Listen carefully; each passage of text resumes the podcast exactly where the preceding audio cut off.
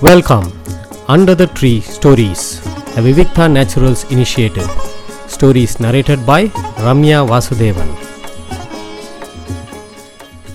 நம்ம வந்து கிருஷ்ணரோட லீலைகளை பார்த்துன்னு இருக்கோம் போன தடவை நம்ம கதை கேட்கும்போது கிருஷ்ணர் வந்து மதுராபுரிக்கு வரார். அக்ரூரர் அழிச்சின்னு வரார். அது வரைக்கும் பார்த்தோம். மதுராபுரி நகரம். பெரிய மதில்களோட ரொம்ப அழகான நகரம். அது உள்ளே நுழையறதுக்கு முன்னாடியே கிருஷ்ணர் அக்ரூரரை பார்த்து சொல்கிறார் பக்கத்தில் இருக்கிற உபவனத்திலேயே என்னை இறக்கி விட்டுருங்கோ. நாங்கள் நாளைக்கு காலம்புற வரோம். நீங்கள் இப்போ கிளம்பி போங்கோ அப்படிங்கிறார்.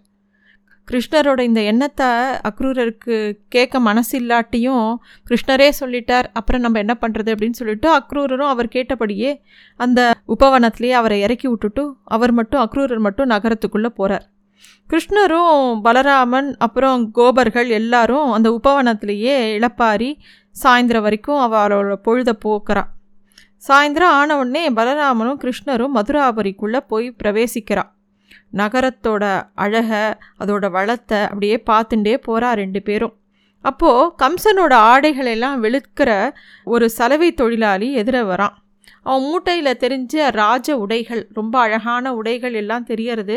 அதை பார்த்த உடனே கிருஷ்ணர் வந்து கேட்குறாரு உன் மூட்டையிலேருந்து எனக்கு கொஞ்சம் உடைகளை கூட அப்படின்னு கேட்குறார் அவனுக்கா மகா கோபம் வருது. ஏண்டா பட்டிக்காட்டு பயலுகளா? உங்களுக்கு ராஜ உடை வேணுமா? ஓடுங்கடா இங்கே இருந்து அப்படிங்கிற மாதிரி விரட்டுறார். ராஜாவுக்கு தெரிஞ்சால் அவங்கள கட்டி வச்சு அடிப்பார் அப்படின்னு அவன் கோச்சிக்கிறான். உடனே கிருஷ்ணர் வேகமாக அந்த ஆளை பிடிச்சி தள்ளி விட்டுட்டு அதிலிருந்து தனக்கு பிடிச்ச உடைகளை எடுத்துட்டு தான் பாட்டுக்கு பிடிச்ச மாதிரி ட்ரெஸ் பண்ணிக்கிறார். மேலும் நடந்து போகிறார் அங்கே ஒருத்தன் வந்து மாலை கட்டின்னு இருக்கான். அவன் மாலை கட்டுறவன் பேர் சுதாமா அப்படின்னு பேர். அவன் இவர் ரெண்டு பேரும் கேட்கும்போதே இவா கேட்குற மாலைகளும் சந்தனமும் அவருக்கு பிடிச்ச மாதிரி கொடுக்குறான். அதை வந்து அவர் அலங்கரிச்சுக்கிறார். அப்போ எதிரிக இன்னொரு ஒரு பெண்மணி வரா. அவள் பேர் திருவக்ரா அப்படின்னு பேர். சின்ன வயசு அவளுக்கு. இருந்தாலும் பார்க்குறதுக்கு கூனி மாதிரி இருக்கா. அப்படியே கூன் போட்டு இருக்கு அவளுக்கு. கம்சனுக்கு அவள் தான் வாசனை திரவியங்கள்லாம் நட கொடுப்பாளாம். இவா ரெண்டு பேரையும் பார்த்த உடனே உங்களுக்கு இல்லாத வாசனை பூச்சா?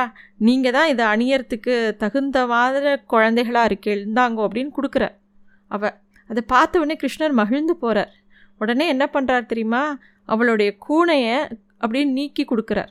அவனோட முன் கால்களை வந்து தன் பாதத்தால் மிதித்து வலது கரத்தால் அவரோட இரு ரெண்டு விரலால் அவளோட கழுத்தை பிடிச்சி அப்படியே நிமித்தி விட்றாராம். இதுக்கு நிறைய பேர் விஷயம் சொல்லுவாள் பெரியவாலாம் என்ன சொல்லுவான்னா அவள் மனசில் இருக்கிற நேர்மையை வந்து பார்த்துட்டு உடலில் அதை தெரிய வைக்கணுங்கிறதுக்காக அந்த கூனை நிமித்தி கொடுத்தார்.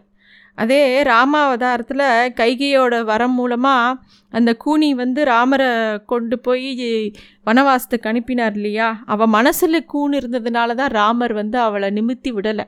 அதே இவளுக்கு வந்து மனசு நன்னா இருக்குது உடம்புல தான் கூழ்னோடனே கிருஷ்ணர் வந்து அதை நிமித்தி விடுறார். இந்த மாதிரி சொல்லிகிட்டே இருக்க போகலாம். நிறைய விஷயங்கள்.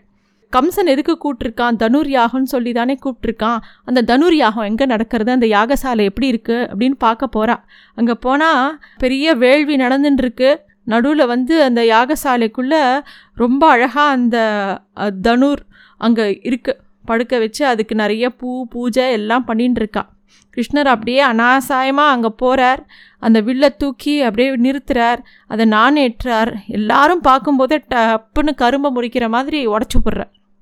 எல்லாரும் இவர்கிட்ட சண்டை போட வரா எல்லாரையும் அடித்து துவம்சம் பண்ணிவிட்டு அந்த இடத்த விட்டு கிளம்பி போயிடுறார். இந்த வில் முறிச்ச கதையை கம்சன் கிட்ட எல்லாரும் விபரமாக சொல்கிறா இந்த மாதிரி வந்து இப்படி பண்ணிட்டு போகிறான் அப்படின்னு. உடனே அவர் கம்சனுக்கு கோபமாக வருது. ஏன்னா எல்லா விஷயமும் அவங்கிட்ட வருது. அதாவது கம்சனோட துணிகளை அவர் அபகரிக்கிறது அவரோட மாலைகள்லாம் எடுத்து அவர் போட்டுண்டது. அது மட்டும் இல்லை இந்த வில்லை உடைச்சது எல்லாமே அவ அவனுக்கு தெரிஞ்ச அவனுக்கு இன்னும் ஆங்காரமாக வருது. அது மட்டும் இல்லை பூதனையிலேருந்து கேசி வரைக்கும் எல்லா அசுரர்களையும் கொன்னது வந்து அவனுக்கு இன்னும் ஞாபகம் வருது. மீசை முளைக்காத ரெண்டு சின்ன பசங்களாக இப்படி இத்தனை வேலை பண்ணுறாங்க அப்படிங்கிற மாதிரி கம்சனுக்கு கோவம் கோவமாக வருது. சாணூரன் முஷ்டிகன் கூடன் சலன் தோசலன் இந்த மாதிரி எல்லா மல்யுத்த வீரர்களையும் கூப்பிட்றார் கம்சன். கூப்பிட்டு சொல்கிறான் நாளைக்கு காத்தால் மல்யுத்தத்துக்கு கிருஷ்ணனும் பலரானும் நிச்சயம் வருவாங்க. வரும்போதே வாசலில் அவங்க இந்த கோட்டைக்குள்ளே நுழையும் போதே வாசலில் குவளையாப்பிடம் அப்படின்னு சொல்லிட்டு கம்சனுக்கு ஒரு போர் யானை இருந்தது. அதை நிறுத்தி வைக்கணும். அது அப்படியே கிருஷ்ணரையும் பலராமனையும் வதம் பண்ணும். அப்படி அவ அதையும் மீறி தப்பிச்சு வந்தால் நீங்கள் அவளோட மல்யுத்தம் போட்டு எப்படியாவது அவளை கொன்னுடணும். அப்படிங்கிற விஷயத்த கம்சன் வந்து எல்லார்கிட்டேயும் சொல்கிறான் இந்த கேட்டவுடனே மல்லர்கள்லாம் கவலையே படாதீங்க. நாங்கள் உங்கள் எதிரியில் நாளைக்கு இந்நேரம் அவனை நாங்கள் வந்து கொண்டுடுவோம் அப்படின்லாம் சொல்கிறா இங்கே ஒரு விஷயம் ரொம்ப சுவாரஸ்யமான ஒரு விஷயம். பெருமாளுக்கு மட்டும் நம்ம பேசுகிற விஷயங்கள்லாம் கேட்டால் எப்படி இருக்கும்? எல்லாம் நான் பார்த்துக்கிறேன் இது என்னோடது. கவலையே படாதீங்க.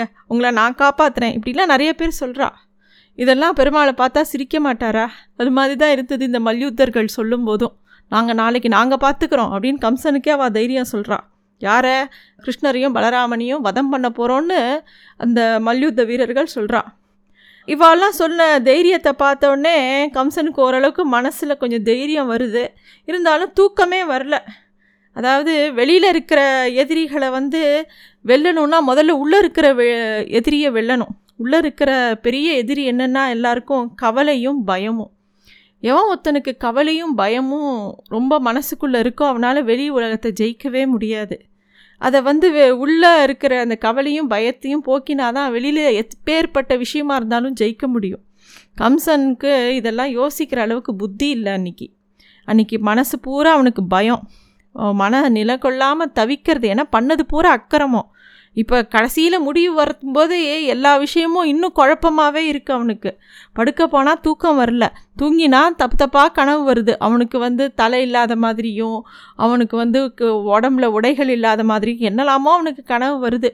அவனுக்கு அமைதியாகவே தூக்கம் வரல. மறுநாள் பொழுது விடியறது? போஜகுலத்தை பீடி இருந்த இருள் விலக போகிறதா இல்லை தேவைக்கும் வசுதேவருக்கும் நல்ல காலம் பிறக்க போகிறதா அசுர வம்சத்தில் இருக்கிற கொடூரங்கள்லாம் மறைய போகிறதா என்னெல்லாம் என்ன விஷயம்னு தெரியாது. ஆனால் அன்றைக்கி நல்ல விதமாக சூரியன் வந்து உதிக்கிறது. எல்லாரும் பரபரப்பாக இருக்காங்க. மறுநாள் காலம்புரை. கம்சனும் கா பரபரப்பாக இருக்கான். வேக வேகமாக நீராடி உடைகள்லாம் போட்டுண்டு நல்லா ட்ரெஸ் பண்ணிட்டு வேக வேகமாக போகிறான் அந்த மல்யுத்த அரங்கத்துக்கு. கண்டிப்பாக இன்றைக்கி கிருஷ்ணனும் பலராமனும் ஒழிஞ்சான் அப்படின்னு மனசுக்குள்ளே நினச்சிட்டே போகிறான் மல்யுத்தத்தை பற்றின எல்லா செய்திகள் யார் யார் எப்போ சண்டை போட போகிறா எல்லா விஷயத்தையும் கேட்டு வச்சுட்டு அவனோட சிம்மாசனத்தில் உட்கார்றான்.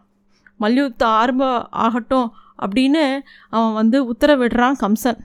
அப்படி அவன் சொல்லும்போது அந்த அவனோட வார்த்தையும் மீறி ஒரு பெரிய சத்தம் கேட்கறது. அது என்னென்னா கம்சனோட போர் யானையான குவலையாப்பிடத்தோட பிளிரல் புரிஞ்சு போச்சு கம்சனுக்கு.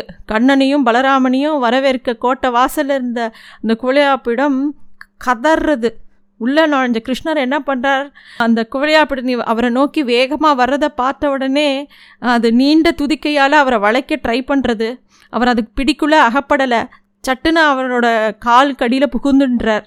புகுந்துண்டு அந்த அதோட துதிக்கையை பிடிச்சின்னு அதை ஒரு சுழட்டு சுழட்டுறார் அப்படியே அதோட தந்தத்தை பிடிச்சி உடச்சி அதாலேயே அதை குத்தி கொலை பண்ணுறார் அந்த கூர்மையான அந்த தந்தத்தினாலேயே தந்தத்தினாலே அது வந்து அதோட உயிரை போயிடுறது. அதை மாட்டிண்டு உள்ளே வரார் அந்த அரங்கத்துக்குள்ளே. குவளையாப்பிடத்தோட ஓலத்தை கேட்ட கம்சனுக்கு பதட்டம் ஜாஸ்தியாக இருது. இவன் அப்போ தான் யோசிக்கிறான் எதிரிகள் நம்மளுடைய யானையை வீழ்த்திட்டா நம்ம அல நினச்சதை விட பலசாலியாக இருக்காவா அப்படிங்கிறது அவனுக்கு அப்போ தான் புரியறது. அரங்கத்தில் நின்றுட்டுருக்கிற மல்லர்கள்லாம் இவங்களை சமாளிச்சுடுவாரா அப்படின்னு யோசனை வருது அவனுக்கு. அப்புறம் அவன் ஒரு இன்னொரு யோசனையும் வருது. சரி அப்படி இவாளும் தோற்று போனால் கூட நம்மக்கிட்ட நம்ம வாழ் இருக்குது நம்ம வந்து அவனை நம்ம வதம் பண்ணலாம் அப்படின்னு சொல்லி தன்னோட கத்தியையும் வாழ் எல்லாத்தையும் எடுத்து பக்கத்தில் வச்சுட்டு யோசிச்சுட்டு இருக்கான் அதே நேரத்தில் ரத்தம் தோஞ்ச யானையோட தந்தங்களை ஆயுதமாக தோளில் தாங்கியபடி மல்யுத்த அரங்கத்துக்குள்ளே பிரவேசிக்கிறா கிருஷ்ணரும் பலராமனும். இதுதான் இன்றைய கதை நாளைக்கு மிச்சத்தை பார்க்கலாம்